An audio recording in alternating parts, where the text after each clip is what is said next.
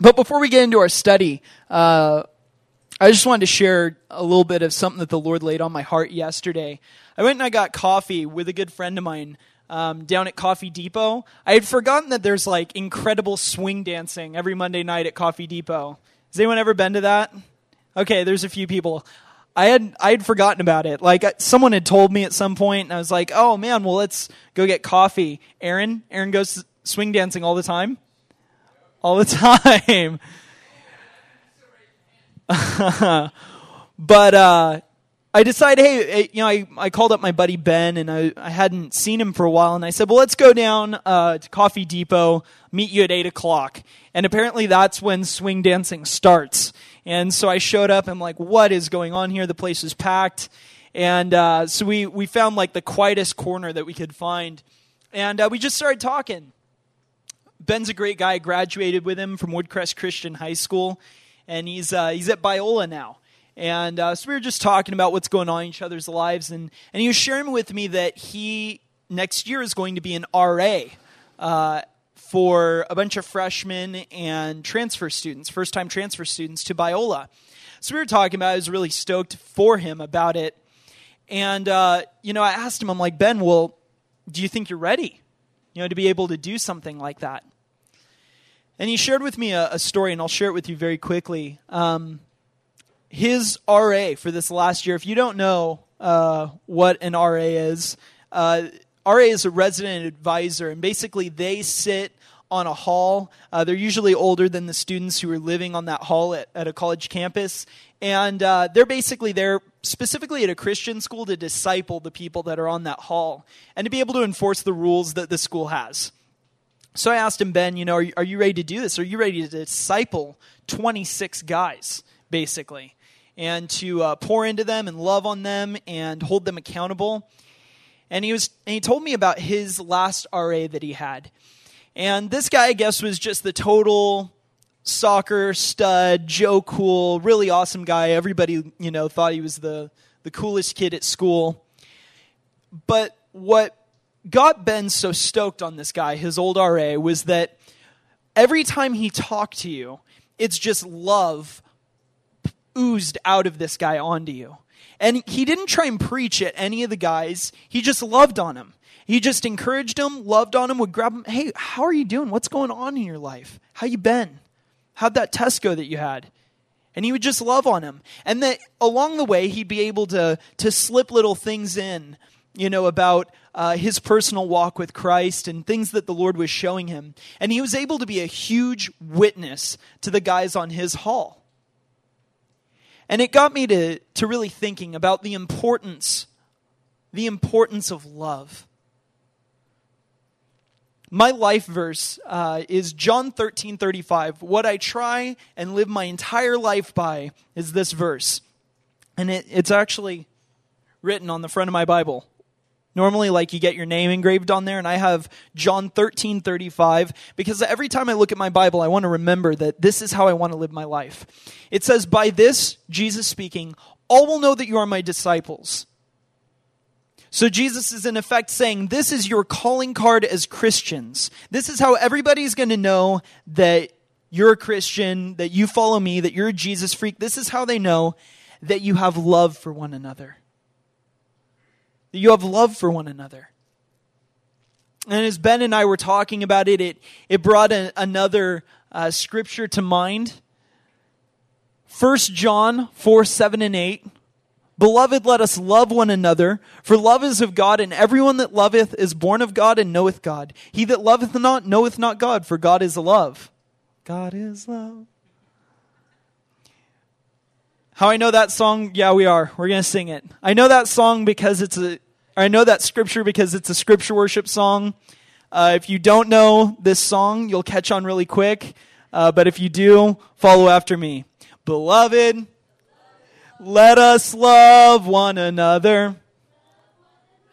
Beautiful ladies, for love is of God, and everyone that loveth is born of God and knoweth God. But he that loveth not knoweth not God, for God is love. Yeah, beloved. Let us love one another. First John 4, 7 and 8. Now, if you've never heard scripture worship before, I'm sure you're tripping out. Like, what are these people doing? Singing off key, a cappella to this cheesy kids song. You know, it may be a cheesy kids song, but if you can memorize a song, you can memorize that scripture. And, uh, and because I memorized that cheesy kids song, you know, as I was talking to Ben about love, I was able to recall that, that, uh, that piece of scripture. 1 John 4, 7 and 8. And I just want to encourage you, family. I want to ask you a question. How have you loved today? How have you loved today? You know, I talked about last week that we're going to be studying the entire Bible, Genesis through Revelation, through the lens of what Jesus said are the two greatest commandments Jesus took all of the commandments in the Bible and he said, You can sum all of these up, all the law, all the prophets, the entire Bible. You can sum everything up in two statements, the two greatest commands. The first was to love the Lord your God with all your heart, soul, mind, and strength. And the second was to love your neighbor as yourself. And so, my question for you, family, is how have you loved today? When, when Ben and I were talking about him being an RA, and the greatest example to him of a, of a solid Christian man was just this guy that loved the people that he came in contact with. It made me realize that truly, family, the greatest testimony that we could ever have is love. You want to be a testimony? You want to share Christ with people? You want to live a life that gives God glory and points people to Him? Or are you going to do that through helping the, the poor and the homeless and the needy? Oprah does that. She does a really good job at it too. Are you going to do it through being a, a, righteous, upstanding person that you're just, you know, the, the first one in at your job and the last one to leave and you never so much as stolen a paperclip from, from where you work? Hey, that's, that's all well and good, but even the world thinks that they're good people.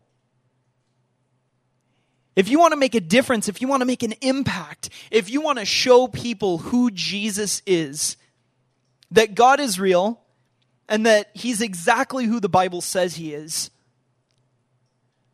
then love one another.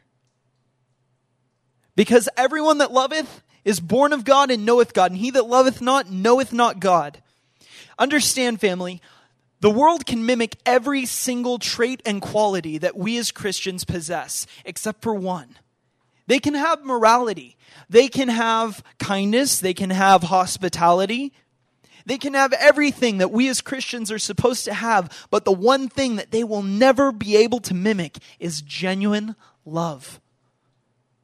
Genuine love. Why? Because love only comes from God. He is the only true source of love. And everything else is a cheap substitute. That's why people go looking for love in all the wrong places. You know, they, they turn to guys or to girls to try and fill that void, that need. They run to alcohol and drugs. They do whatever they can to find and to fill that need for love. But the world will never experience it unless you show it to them. Unless you allow God to overflow his love off of you onto the people that you come in contact with. How does that work out practically? Well, for this RA that Ben looked up to so much, it was as simple as this really caring about people. How often do you go through life and uh, you, you go throughout your day and people will come up to you and say, Hey man, how are you doing? It's like, Oh, good. Okay, moving on. Like, they don't really care. For the record, if somebody just says, like, hey, how are you doing? They don't want to hear it. They, they probably don't. And everyone knows that. Everyone knows that, that when someone says, how are you doing? The appropriate response is good. Whether or not you're doing good, that is the appropriate response to give. And so how do you show love? Hey man, how are you doing? Good. Right on, but hey, how are you really doing? What what do you mean? I just I just told you I was good. Yeah, I, I heard you, but I really want to know how you're doing. Oh man, that will make such a radical impact in that person's life. That you took time out of your day to really care about how they were doing. That you see someone on the corner and you start a conversation with them, even if it's just small talk. Hey, how, how are you doing today? Oh, that's that's rad, man. Well, what you up to? That's good. Well, by the way, I'm I'm Tyler, and I'm I'm on my way. I'm going to do this, but I just wanted to say hi and tell you that Jesus loves you. I can make such a radical impact. Beloved, let us love one another. For love is of God, and everyone that loveth is born of God and knoweth God. He that loveth not knoweth not God, for God is love. Where's that found? 1 John 4 7 and 8. If you want to learn these scripture worship songs, you can go online to justjesusstuff.com. Justjesusstuff.com, that's the website for this Bible study. Uh, head over there and you can download the scripture worship album for free, or you can get it off iTunes. It's Josh Thompson, uh, the father of this Bible study, and a cappella and off key, just like we were. So if you can't sing, you'll feel very much at home. Um, and if you can sing, praise God. Uh, you can also download, there's a couple of awesome. Uh, acoustic worship albums from there, as well as every single Bible study from the upper room, with just a couple exceptions. For the most part, everything that we that comes off this microphone ends up online at justjesusstuff.com. Why is it justjesusstuff.com? Because that's what we're about here. Just Jesus stuff. Nothing more, nothing less, nothing else. Well, with that, I'm going to pray as we, uh, as we get into this study. Father, I pray that, uh, that you'd really reign in this place. Because, God, we're here for you. This isn't about making an appearance, Lord. This is not about serving our time. Lord, we're here to meet you. We're here to hear from you, Lord. So, God, I pray that you be in this place, speak to us from your word, and radically change our lives. God, you promise that your word does not return to you void without first accomplishing the purpose you set it forth for. And so, Lord, I pray that that would happen here tonight, that your word would accomplish the purpose that you have set it forth for, Lord. Bless us now in this time. In your precious Son's name. Precious Son's name, amen. All right, Genesis chapter 9.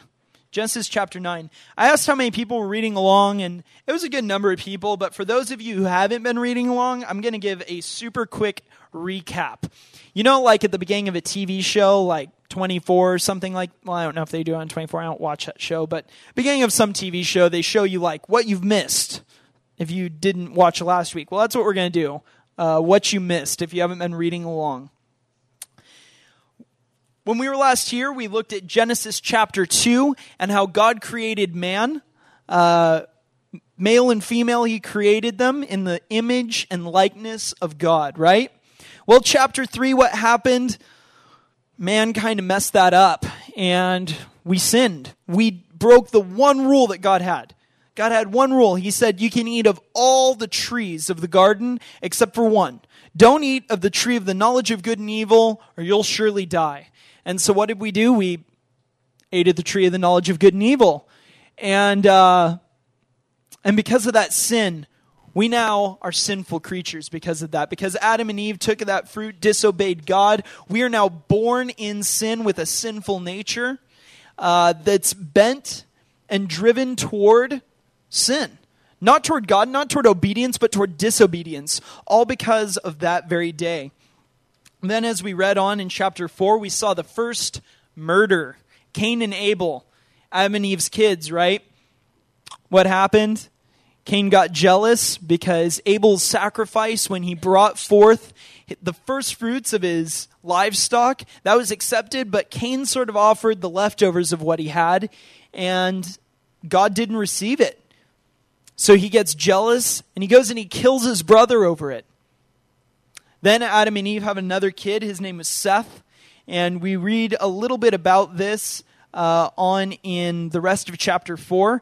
And we, we start to have a little bit of the genealogy that happens. Then, chapter 5, that's all we have genealogy. And I won't go into the really cool thing about it, but if you want to. Uh, if you want to see something really cool in Genesis chapter 5, which is a lot of times people skip over it because it's, and Enoch to live so long and begat so and so, and on and on and on, and, and all of these names that we can hardly pronounce. If you want to see something really cool, uh, you can go go to justjesusstuff.com what we talked about just talked about that justjesusstuff.com click on devotionals and go to genesis chapter 5 read that. I promise you're going to be blown away blown away it's sick genesis chapter 5 um, then we moved on to chapter 6 and we have one of the greatest events in all of the world's history the flood. Chapter 6 and 7, we talk about the flood, Noah and, uh, and the flood. Chapter 8 is when the flood subsides. We all think of uh, the flood being 40 days and 40 nights, right? 40 days and 40 nights it rained. The flood covered the whole face of the earth. Not even Mount Everest peaked over the water. There was so much water covering the earth. And we just think, oh, well, 40 days and 40 nights, that's not bad. But no, as we read, we see that Noah was in this boat with a bunch of animals for 150 days. He was in there for almost half a year. I don't know about you, but I'd start to feel like, you forget about me, God?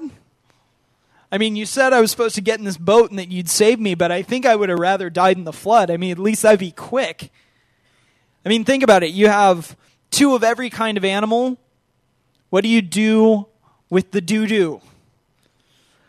I think it got probably awfully smelly in there. And, and here's Noah sitting in this ark with his relatives. And I don't know about you, but I hate family reunions because relatives are, well, they're sometimes a little bit annoying and, and obnoxious.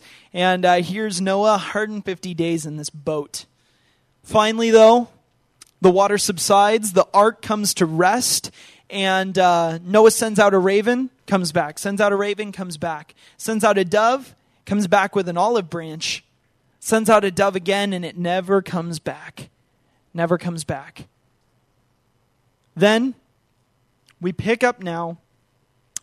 We're going to start reading actually in chapter 8, verse 20 because that's where it naturally sort of flows into our into our text in chapter 9. So read with me in Genesis chapter 8 verse 20. Then Noah built an altar to the Lord and took some of every clean animal and some of every clean bird and offered burnt offerings on the altar. And when the Lord smelled the pleasing aroma, the Lord said in his heart, I will never again curse the ground because of man, for the intention of man's heart is evil from his youth. Neither will I ever again strike down every living creature as I have done.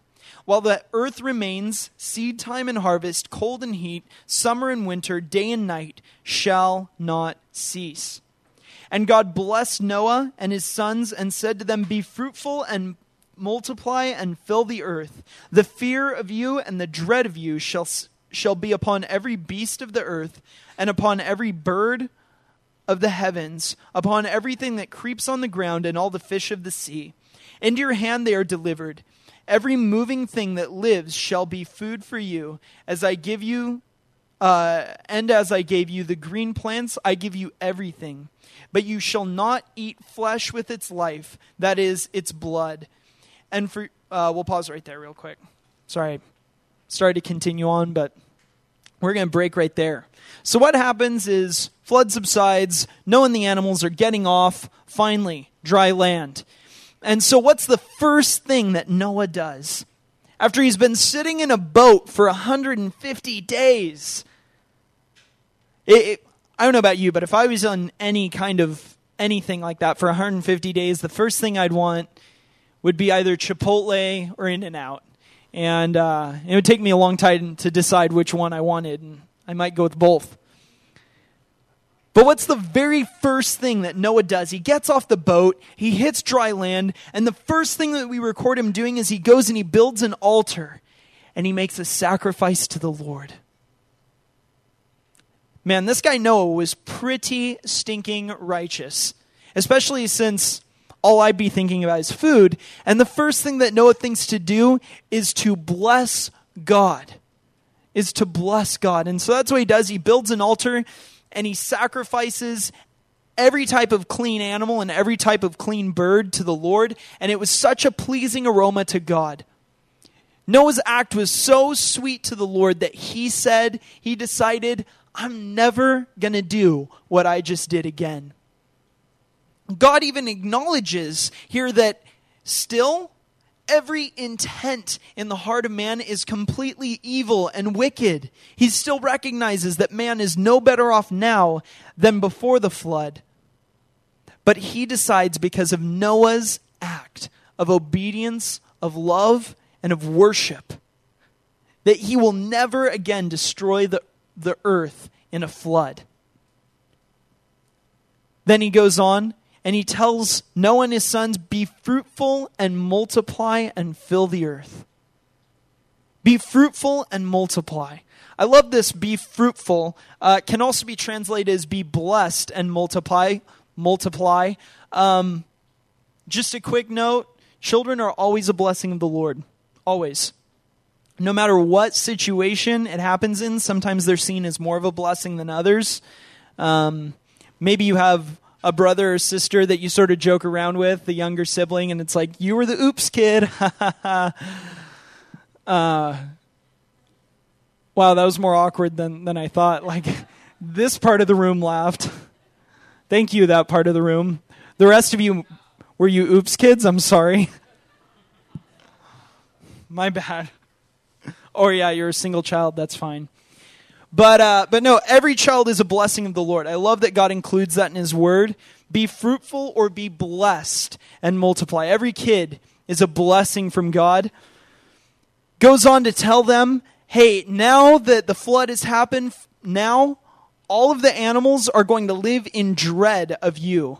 And as, just before the flood, as I gave you every plant to eat when you were in the garden, now everything is yours to eat, but don't eat anything that's still alive.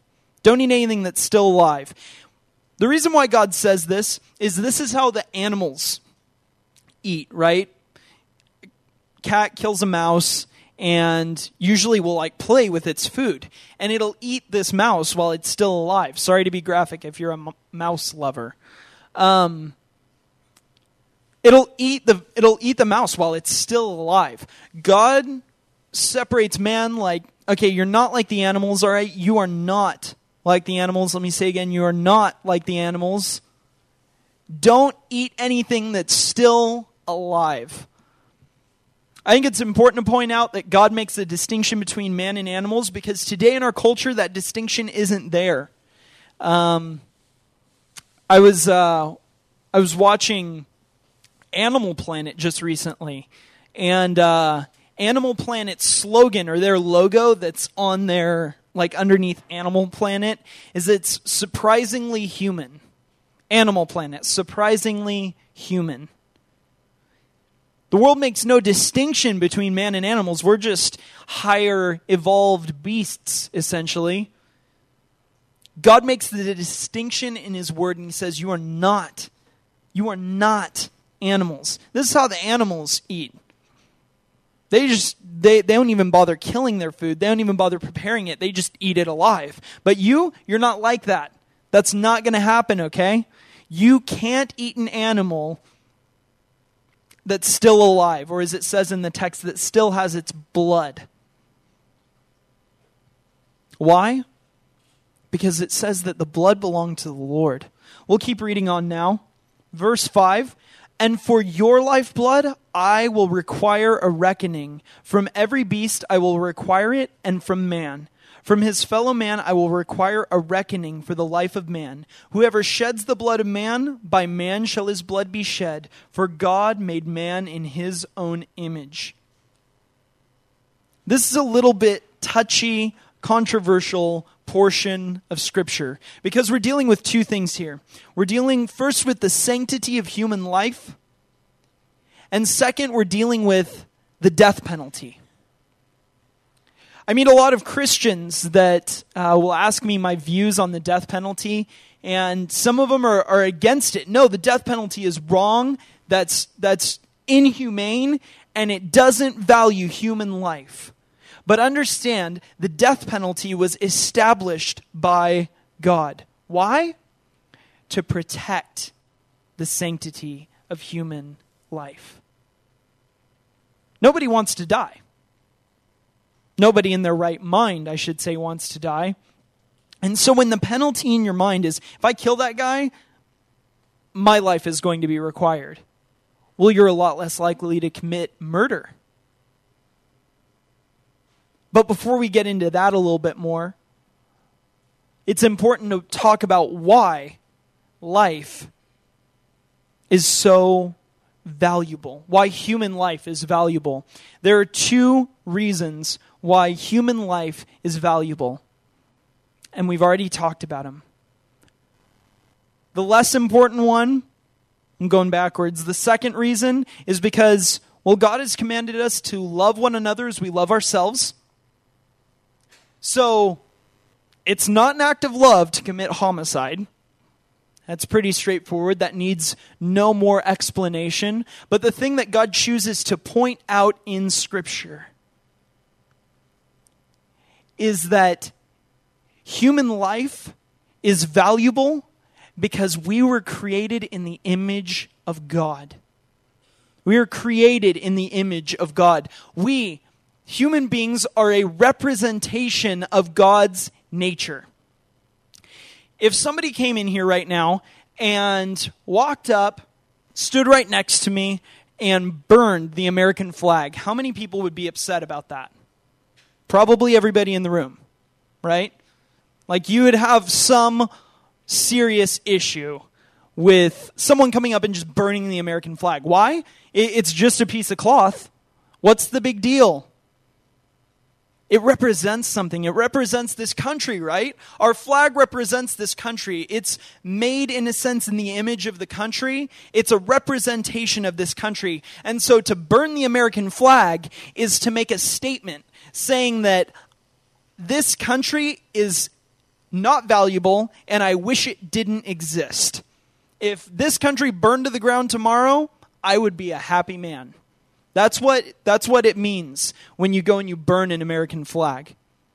So, now taking that analogy and, and putting it in our circumstance here, when you devalue human life, you're essentially devaluing God. You're devaluing God. That's why God is so upset about homicide and the devaluing of human life. Why? Because when you kill someone, when you take someone's life, you're effectively saying, this person created in the image of God, a representation of the nature of God, shouldn't be here. And so, by extent, neither should God. God has given human life great value by creating us in His image.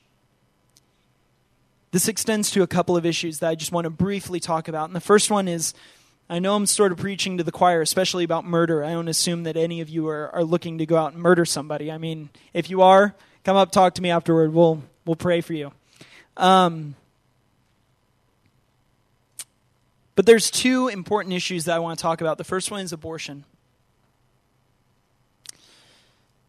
There are people in the church today, even who will tell you that abortion at a certain time period is okay, that it's acceptable, it's understandable, and especially in, in, in extenuating circumstances.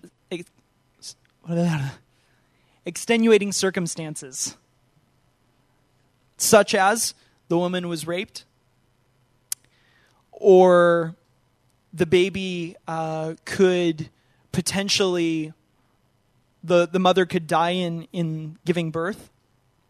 Some Christians will say, well, it's okay. I mean, you, you have to do what you got to do to protect your life. You know, it's a medical necessity. You know, that the baby's not much more than a tumor at that point. And, you know, you, you get rid of the tumor, so do what you got to do. Understand, family, that in every circumstance, in every circumstance, abortion is murder. Abortion is murder. And so God deals just as strongly and sees just as strongly abortion as he sees murder because it's a devaluing of human life. It's a devaluing of human life when you look at a at a sonogram of a precious child knit together in that mother's womb and you say, well, it's a fetus. It's a growth of cells and tissues. That's devaluing human life. And when we do that, when we allow that in our minds as Christians, I, I don't think that I'm necessarily uh, saying something new to you, but, but it's important to talk about because it's in the Word. When you devalue human life and you allow that to happen in your mind and in your heart, what you're doing is you're devaluing God. You're devaluing his nature, who he is. That's a problem. The second way that we oftentimes devalue human life, and I'm only going to briefly talk about this before we move on, is how we treat one another. It doesn't take murder to devalue someone. There are people, possibly, in your life that you completely just write off as unimportant, meaningless, a drain on your existence. Maybe it's the guy, uh, the homeless guy on the corner. Maybe it's a family member who's just really caught in sin or a friend, close friend who's caught in sin and, and continues to make the wrong decisions, and you just write that person off as a total screw up and that they'll never do anything good and they're just a they're just a second class citizen. If they were gone tomorrow, it's not like anybody would cry about it. When you devalue someone like that, you're devaluing God because that person is made in his image. So, what does that mean? What does that mean practically for us as Christians? Well, it means one thing we need to love one another, right? That's what we're studying Scripture about. Love God with all your heart, soul, mind, and strength, and love your neighbor as yourself. You should be treating everyone that you come in contact with as a prince or a princess, a child of the living God created in his image. How have you loved today? Or how have you devalued someone in your life today? By not giving them the time of day, by writing them off. We're going to continue on now. Verse 7 God says again, but and you be fruitful and multiply, teem on the earth and multiply in it. God says, all right, you know, we talked about the tough issue of death penalty, but don't like, hey, be respectful of life and just go multiply, fill the earth. Verse 8 Then God said to Noah and to his sons with them, Behold, I will establish my covenant with you and your offspring after you, and with every living creature that is with you, the birds, the livestock, and every beast of the earth with you, as many as came out of the ark. It is for every beast of the earth. I establish my covenant with you that never again shall all flesh be cut off by the waters of the flood, and never again shall there be a flood to destroy the earth. Verse 12 And God said, This is the sign of the covenant that I make between me and you, and every living creature that is with you, for all future generations. I have set my bow in the cloud, and it shall be a sign of the covenant between me and the earth. When I bring clouds over the earth and my bow is seen in the clouds, I will remember my covenant that is between me and you and every living creature of all flesh. And the waters shall never again become a flood to destroy all flesh. When the bow is in the clouds, I will see it and remember the everlasting covenant between God and every living creature of all flesh that is on the earth. God said to Noah, This is the sign of the covenant that I have established between me and all flesh that is on the earth. We'll pause right there. We have something extremely interesting happening here, family. This is exciting. Pay close attention. This is the first time. Anytime we see a first in Scripture, which we'll see a few times since we're in Genesis, which is the book of beginnings, right on, for those of you who remember last week. The book of beginnings. So, since this is the book of beginnings, we're going to see a lot of firsts. Every time we see a first, I'm going to stop and draw our attention to that this is the first time something has happened. This is exciting. This is the first time God has made a covenant with man. This is the very first time that God has made a covenant with man. What's a covenant? Well, it's like a contract. It's like a contract. We sign contracts to buy a house or a car or for a student loan that we're going to pay that back. We sign contracts sometimes for work that we're going to work for this company for X amount of time in such a way or fashion. Certain people make contracts for record deals uh, which is really exciting for musicians. You know, they get their, their first contract, they get signed as an artist. It's a big deal. This is the first time that God makes a covenant with man. And there's three things that I want to point out out of this covenant that we should tuck in the back of our minds as we consider all of the covenants that God makes with us. The first thing about this covenant the first thing that I want to point out is that it's universal. This covenant is universal. What is it? It's. Thank you. Garvey in the back. Love it. I told him I wouldn't pick on him tonight, but I'm sorry. I broke that promise.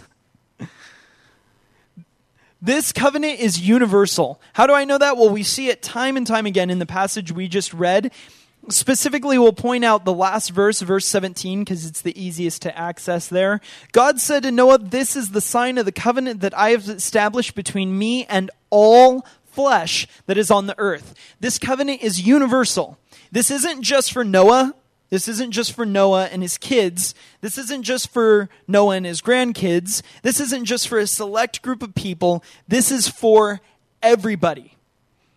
This covenant is universal. And in fact, we even read in the passage that this covenant is for even the birds and the beasts and all the earth. This covenant is universal. There's no one singled out, well, this is for you, but not for you, and for you, but not you. You? Not going to happen. Not for you. No, it's not like that. The covenant is universal, it's for everybody. The second thing I want to point out about this covenant this covenant that God makes with man, it's referred to as the Noahic covenant because Noah is involved. God's speaking to Noah. The second thing that I want to point out is not only in this covenant universal, but it's unending. It's universal and it's unending. We see this in verse 12 there at the end that well, we'll just read the whole verse. And God said, This is a sign of the covenant that I make between me and you and every living creature, universal, that is with you for all future generations. All future generations. This contract, this covenant is universal and it's unending. It's unending. A lot of times when you go and you're going to in some of the examples I gave, you're going to sign a contract for work. Professional athletes do this, right? They have a contract. Great example Phil Jackson's contract just ended, right? This season. His contract with the Lakers came to an end. And he had the decision of whether or not he was going to continue to renew his contract. It was between him and the Lakers whether or not they were going to do that, or if he was going to go work somewhere else. But for a period of time, I'm not sure how long it was, to be honest. I think it was like three or five years. Does anybody know how long his last contract was? No? Doesn't really matter. We'll say it was five years. Don't quote me. Um, for five years, Phil Jackson signed a contract that said, okay, for five years, I'm going to work for this team and I'm going to coach it and I'm going to do it to the best of my abilities. And I'm not going to cop out after two months. I'm going to serve my full five years, but after that, we'll see what happens. This contract ends after five years. Or if you buy a car, you sign a lease for a certain period of time that you're paying for that car for so many years. For a house, it's usually 15 to 30 years. For a car, it's usually somewhere around six. You sign a contract for a certain period of time. But this is not like that. This is not like that. There is no time clock on this contract. This is good forever. This contract never is voided. It never ends. There's no timestamp that it's like, okay, well, I'm not going to flood the earth for 500 years, but after 500 years, you better act straight because I'll rain down on you. It wasn't like that. This contract was, this covenant was unending. So, what was the first thing that we said it was? It was universal. The second, it was unending. Thank you. It's like quiet murmuring. I'm okay with that, but next time let's like step it up an excitement level because I feel like I'm pretty excited and apparently I'm extremely boring because what I'm getting back from you is it's like, yeah, what's the second thing? Unending. I want to hear from you guys. So, so when I ask for it, interact with me, please. It keeps me interested. That's right. The first thing is it was universal. The second, it was unending. unending. The third thing I want to point out about this covenant that God makes with man is that it's unhingent. It's unhingent. I don't know if that's a word. I might have just made it up. But the first two were used, and so I wanted to make the third one a U, and that was the best I could do. Unhingent. Um, I really have no idea if that's a word. If you want to look it up and Scrabble check me or something like that, that's fine, but I just said it. I made it a word. Unhingent. This is what I mean. Never in this passage, in this covenant, as God, in a sense, writes the contract down, never once do we see as long as, or if, or in so much as.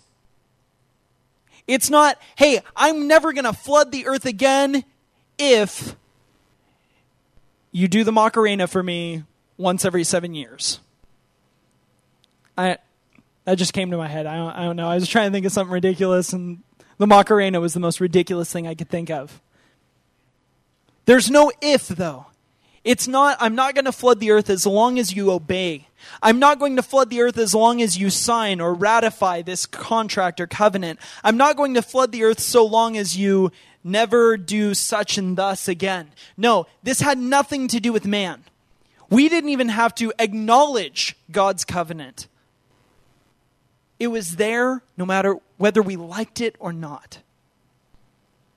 I point out these three things about the Noahic covenant. The first is that it was universal. The second is that it was, thank you. The second is that it was unending. Awesome. That was really, I was feeling it there. And the third one is that it was unhingent, my made up word. The reason why I point these three things out is I want to really quickly take a look at, at these three things and how they apply to the new covenant. What's the new covenant, you ask? Well, that's the covenant that God has made with us as Christians through Christ. This is the covenant, the contract that Jesus signed in blood. And it's for us to be at peace with God, which is ultimately what this first covenant was about peace with God. The first we talked about is that it was universal. Jesus died for the sins of the whole world for the sins of the whole world. This wasn't just for you, but not you, like we talked about.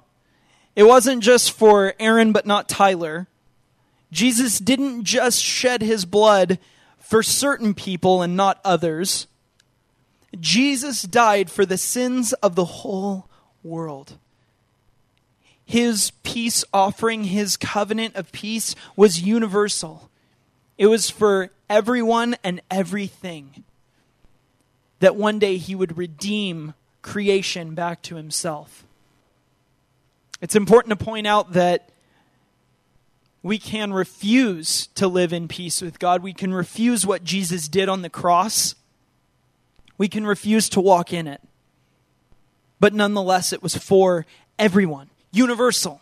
The second thing we looked at about this first covenant, the Noahic covenant, was that it was, what was it?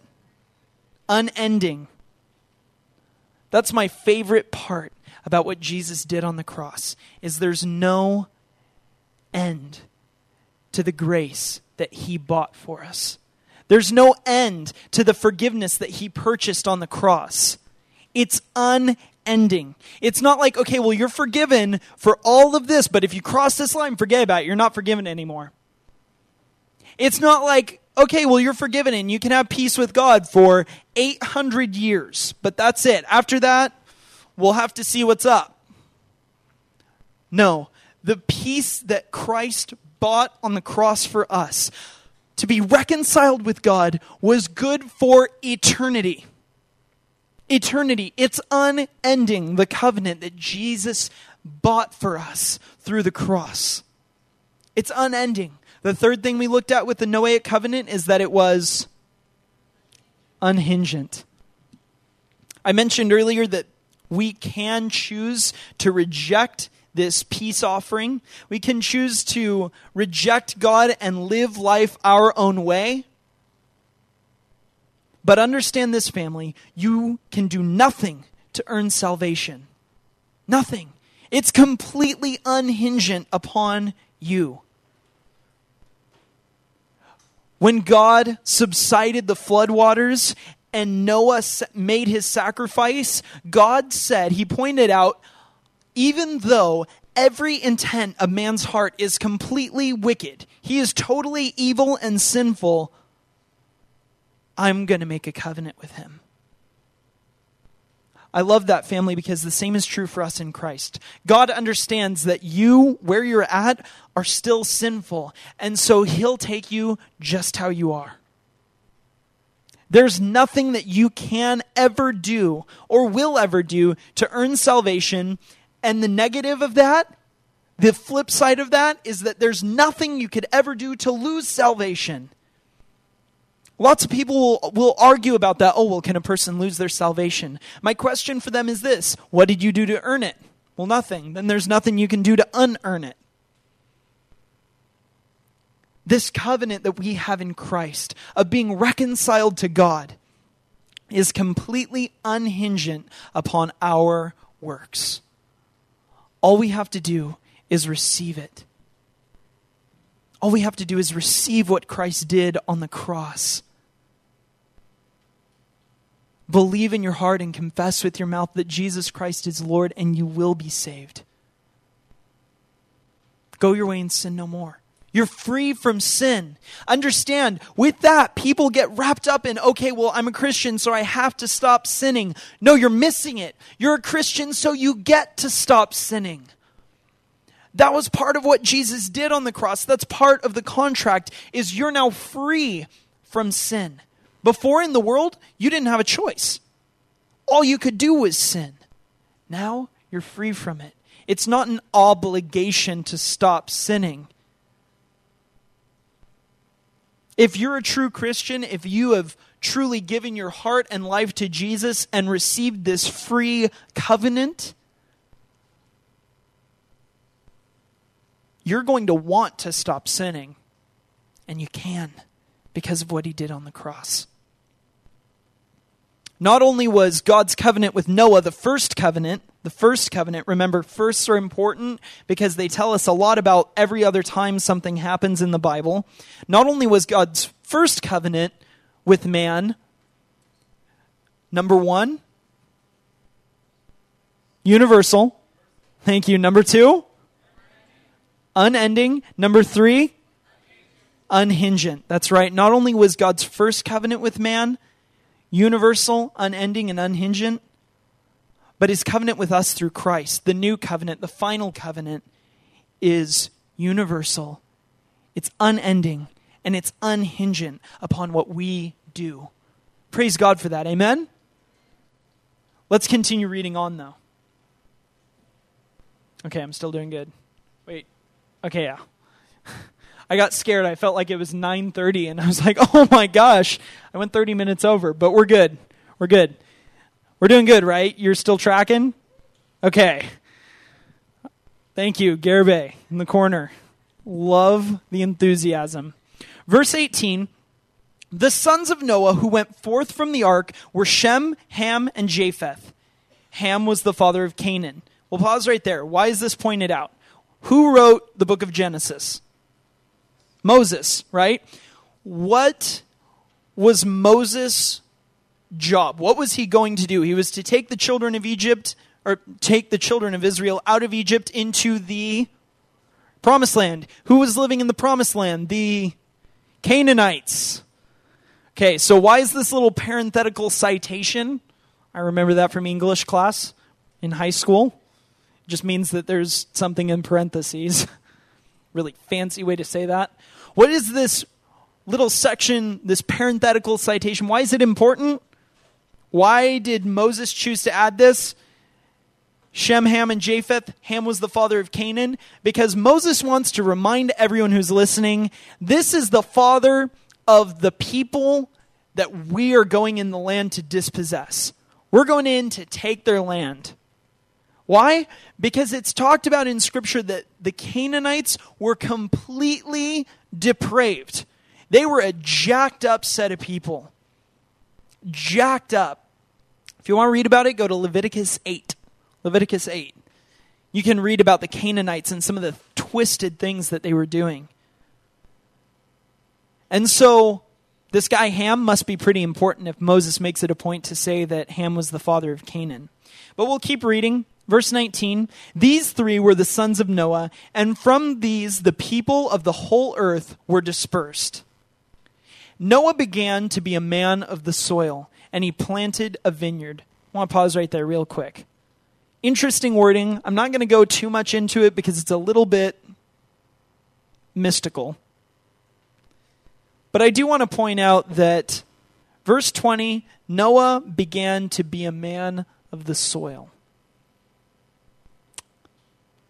Sometimes, family, we can get from a point of being completely sold out for God and living for Him, and we come down off of this epic storm of being trapped in a boat for 150 days while the rest of the earth was completely wiped out.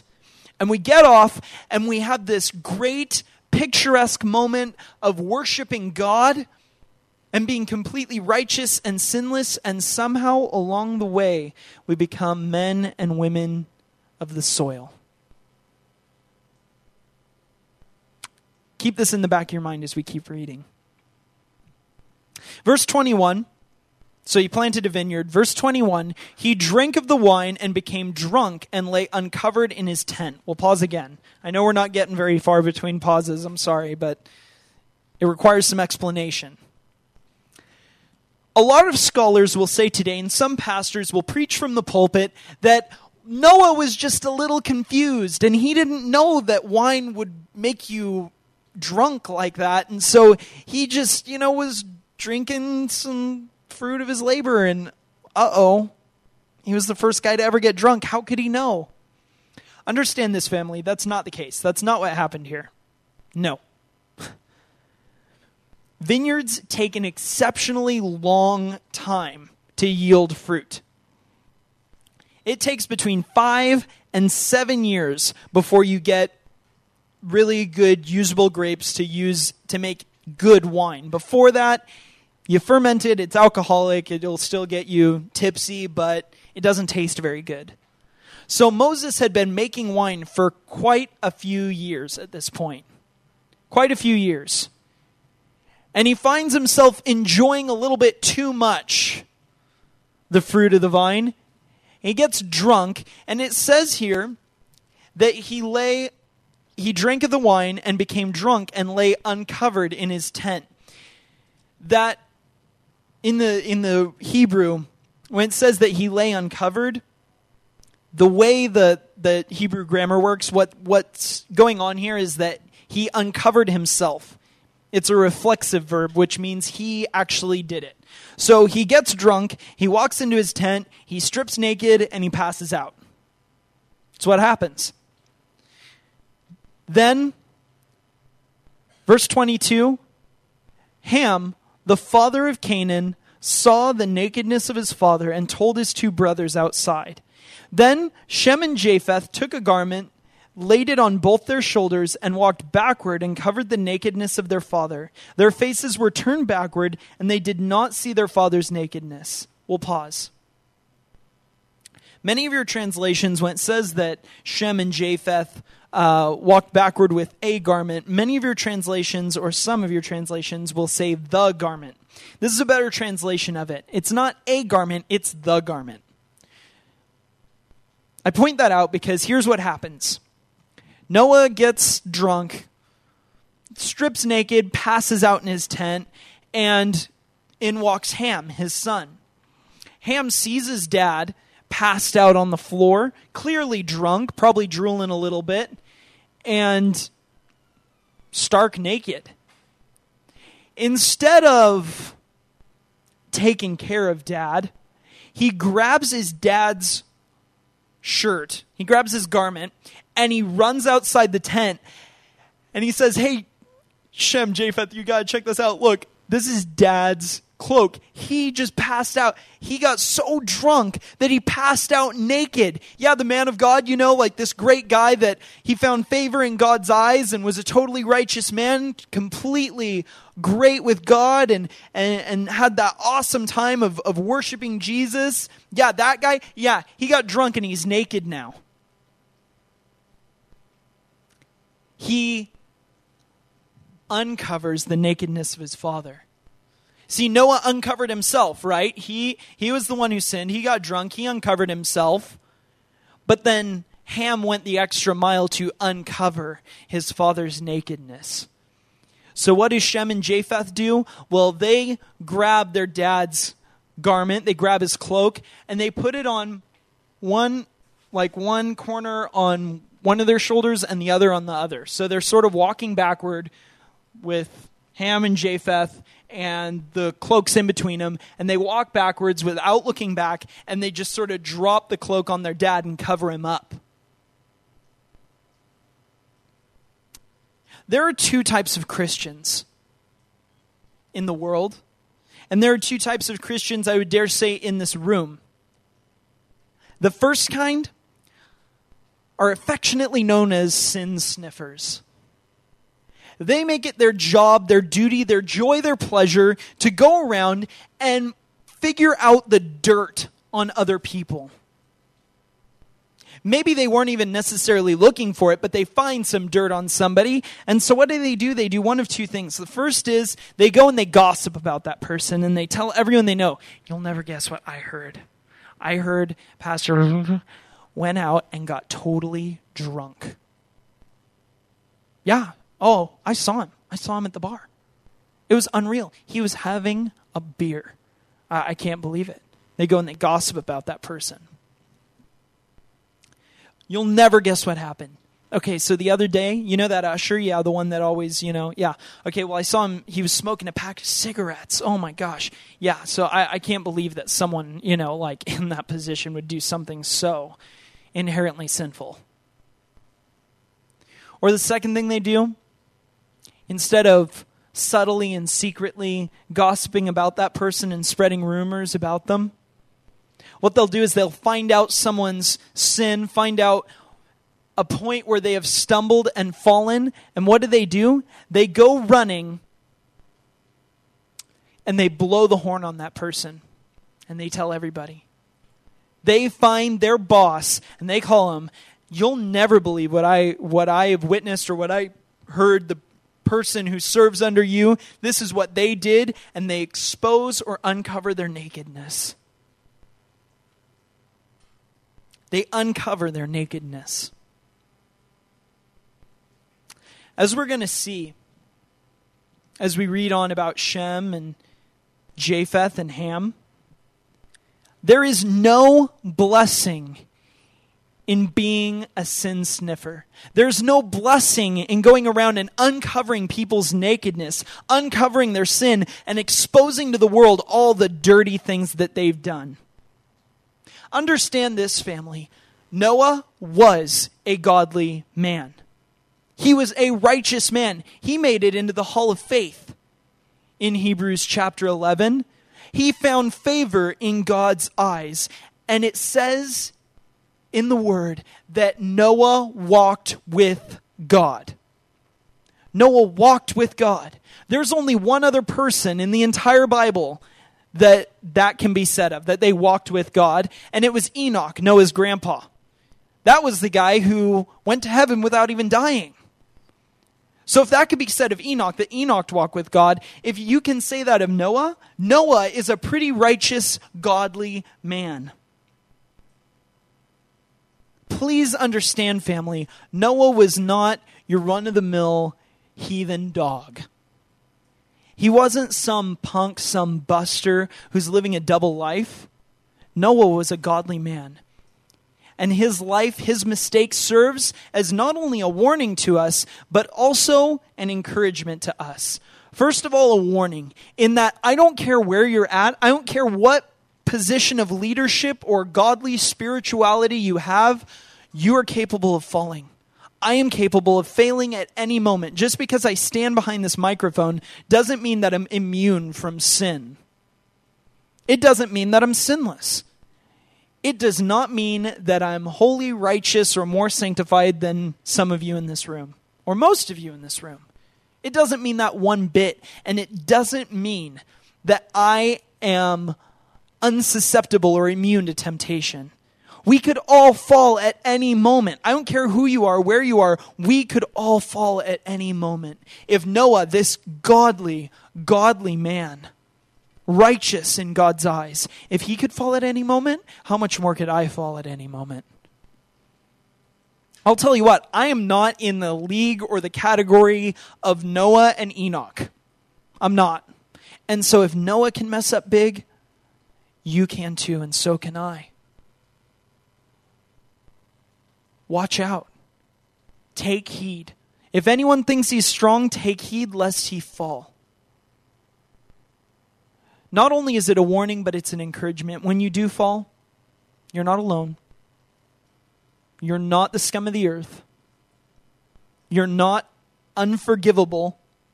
Remember, there's it's the covenant is unhingent upon us and what we do. There's nothing we can do to unearn God's favor, God's love, God's grace. Nothing we could ever do to unearn it. It's unhinging upon us. And so, if you're here today and you're broken because you found yourself like Noah, uncovering your nakedness, clothing yourself in shame, family, be encouraged. You're not alone. And you're not beyond God working in and through your life. We're human the intent of our heart is completely sinful and wicked. If you've sinned today, welcome to the club. This doesn't mean that we accept sin and that we continue to live in it. It's another important thing to point out that we don't see in Scripture Moses was an alcoholic. We don't see that. He wasn't a drunkard. He got a little carried away and he fell into sin. We're all prone to that family. so, getting back to Noah's sons, Ham, Shem, and Japheth. Ham was a sin sniffer. He uncovered his father's nakedness and he went out and paraded it to his brothers, right? He brought out the garment, the proof. Look what dad did. Can you believe it? Go check him out. He's laying naked in the tent. What do Shem and Japheth do? They choose to cover their father's nakedness.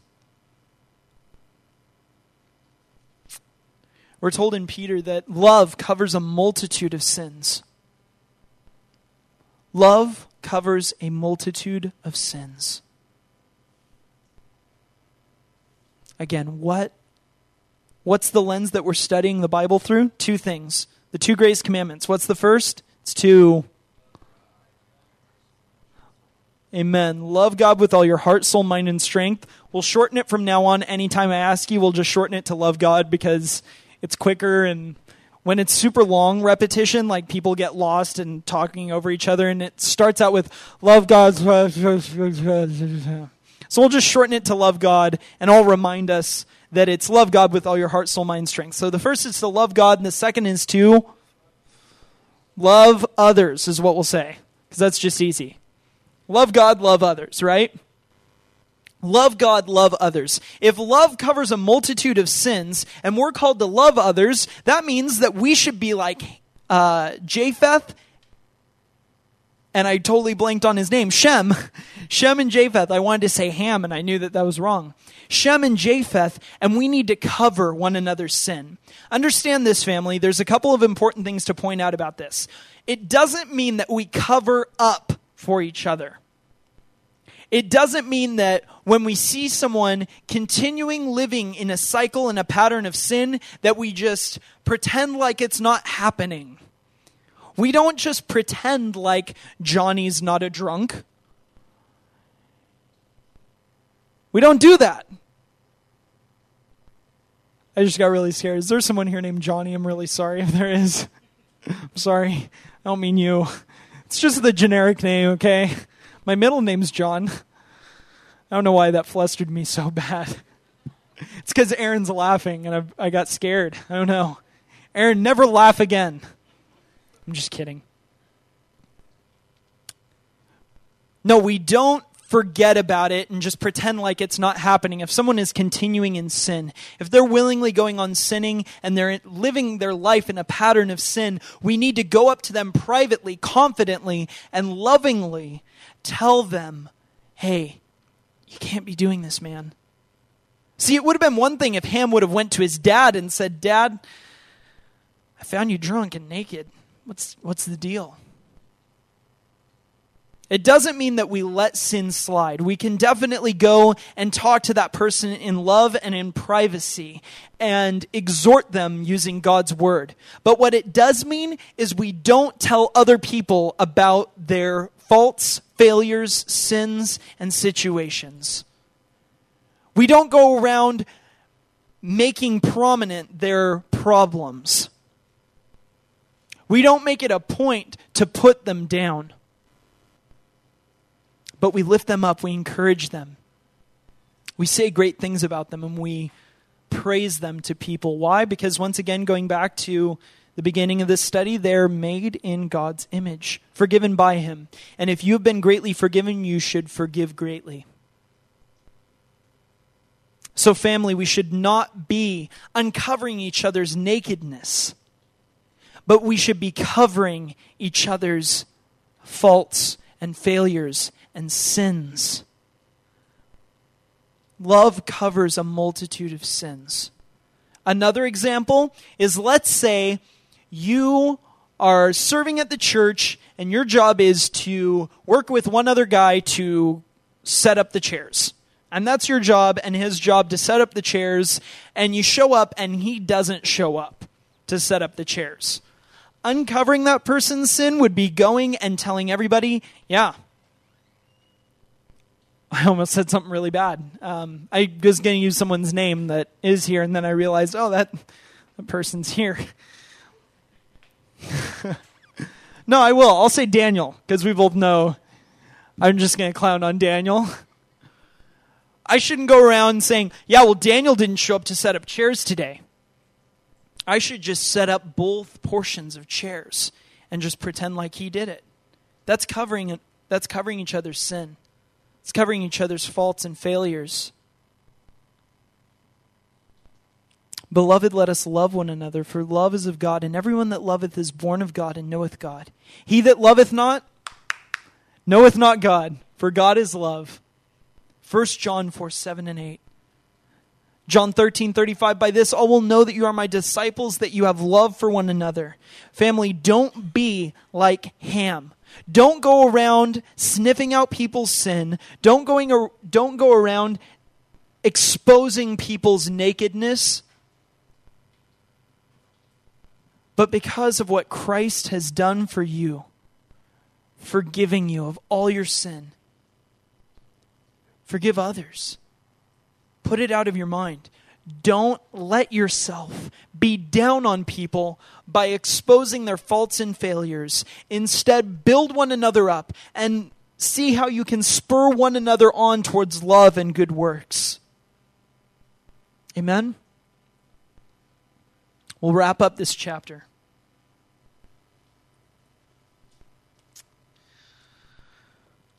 Uh, what verse was that? Thank you. 24.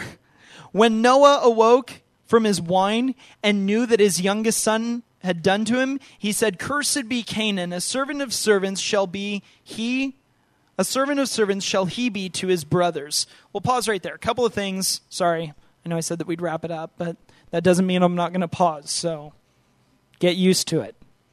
Pause right there is going to be one of the one of your least favorite things that's ever going to come out of my mouth. Or most favorite, I don't know. Why is it cursed be Canaan? Ham was the one who uncovered his father's nakedness. Yet Noah wakes up, sees what his youngest son had done, and he says, Cursed be Canaan. Here's the thing sometimes our decisions, our poor choices, and even our sin affects our kids. Canaan was Ham's youngest son. And Ham's attitude of uncovering people's sin and being lewd and crude, extremely sexual and going around and exposing his father's nakedness rubbed off on his son Canaan. And Canaan was a chip off the old block, just like his dad Ham. And Noah saw that in Canaan and made a prophetic statement. Knew that his grandson Canaan would be just like his dad and said, Cursed be Canaan.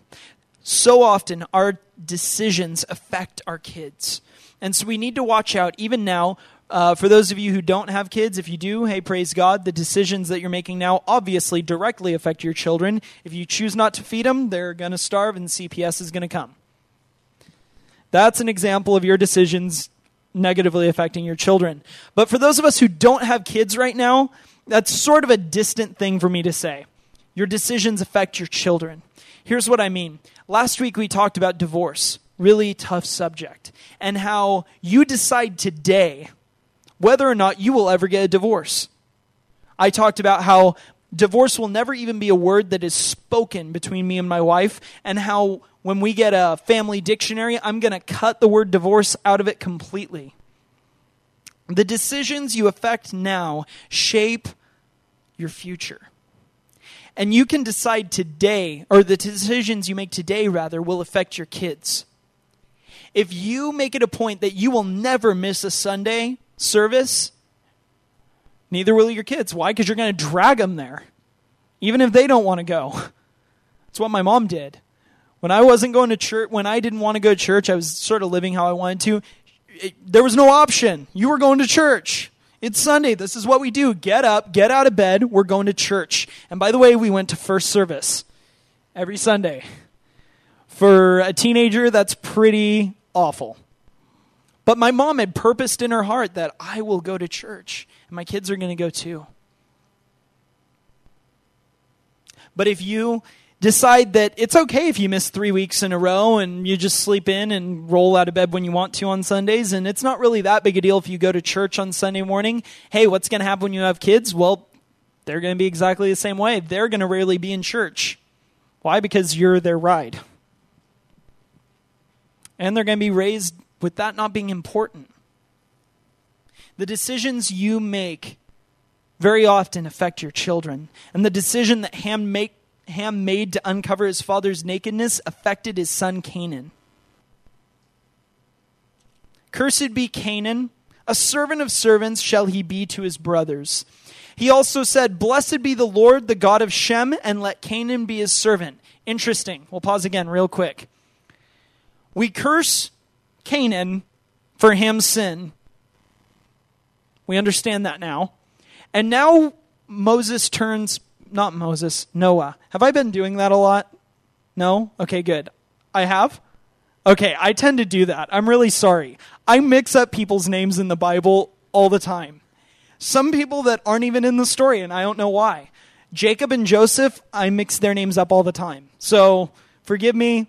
Love covers a multitude of sins. Moving on. He also said, Blessed be the Lord, the God of Shem. I love that. When Noah turns after he curses Canaan for his father's sin, he turns to Shem, who, by the way, is the future Israel. The descendants of Shem, one of them was Abraham, and Abraham becomes Israel. Or Abraham is the father of Israel. Jacob becomes Israel, but you know what I mean. So here's Shem, the ultimate descendant of Israel, and instead of blessing Shem, God turn or Noah turns, pardon me, and says, "Blessed be the Lord God of Shem." I love that. Why? Because anytime we do something right, anytime we do something that is pleasing to God, anytime we do anything that's not completely sinful, not completely wicked, it's God doing it in us and through us. When people come up to you and say, You are such a hard worker. Oh, praise God. Praise God. As Christians, we sort of, and you'll hear me say it a, a lot I say praise God for just about everything. But understand, it's not cliche to me when I say it. People come up to me and say, I found my keys. Praise God. I got a raise at work. Praise God. I got chicken McNuggets at McDonald's. Praise God. I'm not being vain. I'm not being cliche when I say it. I'm legitimately praising the Lord because anything good in this in this earth, anything good that could possibly come out of us is him. Hey man, great job on the message. Praise God. Praise God. Why? Because anything good that comes out of my life, blessed be the Lord God of Tyler. Because it's him that's done this in me. Hey, Ham, you uncovered my nakedness? Cursed be Canaan. Shem, you covered my nakedness. Blessed be the Lord God of Shem. Love that. Blessed be the Lord God of Shem, and let Canaan be his servant. May God enlarge Japheth, and let him dwell in the tents of Shem, and let Canaan be his servant. One more pause. Nowhere in Scripture do we ever see the Japhethites, or the Gentile descendants of Japheth, ever dwelling in the tents of the Israelite sons of Shem. It doesn't happen in the Old Testament. We never see it. Noah pronounced this blessing hey, blessed be the descendants of Japheth, and let them dwell in the tents of Shem and, and multiply and be blessed. And we never see that. Understand this, family. We, the Gentiles. Because everyone who's not a son of Shem, because Shem is the father of Israel, everyone who's not a descendant of Shem, a descendant of Japheth, these are the Gentiles. We never saw in the Old Testament the sons of Japheth be blessed in dwelling in the covenant that or the, the promise or the blessing that God made with Israel here until this new covenant that we talked about earlier, that we have now been grafted in. God goes on as we read through Scripture to make these amazing covenants and promises and blessings to the children of Israel, to the future sons of Shem. And now we as Christians get to dwell and be blessed in the tents of Shem. We get to dwell and be blessed in that we're now grafted into God's promise that we are now his people just as Israel is his people. He is now our God just as he was Israel's God. We are now his children just as Israel are his precious children. Here, immediately after the flood, we see the promise of the Gentiles to be grafted in with the Jews in God's promise and in his providence. I love that. That's so special. I didn't want to miss that, and I didn't want you guys to miss it either. After the flood, Noah lived 350 years. All the days of Noah were 950 years, and he died. Quick wrap up. I always like to do this. I always like to wrap up for the most part if we have time. I like to wrap up what we went over. Why? Because we covered a lot. A whole chapter is a lot of text. And I've been up here talking for a really long time. And it's really important not only for you to remember what we talked about, but for me to remember what we talked about. And so when you repeat it back to me, I get to remember what it was that I just talked about for however long. So the first thing as we jumped into this we took a look at the most important thing that, that we took a look at there in the very beginning was the sanctity of life, right? And murder. Why is human life valuable? Because we are made in the image of God. This is the part where we respond. Because we are made in the image of God. I give you guys like one, maybe two more weeks, and you're going to get this. It's going to totally click, and you're going to know when I'm like asking for you to repeat back. I know it's still awkward at first, but work with me on it. Yeah, human life is valuable. Why? Because we're created in the image of God. We're created in the image of God. And so when you devalue human life, you devalue God. You're saying essentially, God, your nature, who you are, and this representation of your nature is not worth much. Remember, we used the example of burning a flag. If you burn a flag, we'd all get ticked. Why? Because a flag represents America. When you devalue human life, you're devaluing what human life represents, and that's God, because we are made in His image. The next thing that we looked at was the Noahic covenant, represented by the rainbow. I didn't talk much about it, but it was in the text. If you didn't pick that up, that's where the rainbow comes from. We looked at the Noahic covenant. It was the first covenant. First covenant that God ever made with man. And we looked at three specific points about this covenant. They all started with use. The first point was that it was universal. You guys are awesome. You must be taking notes. The second point is that it was unending. The third point is that it was unhingent. That's right, the made up word. After we looked at the Noahic covenant, we, we took a, a look and a step back and we looked at the covenant that we now have in Christ. And we saw that not only was the first covenant with man universal, unending, and unhingent, but so is the covenant that Christ made with us.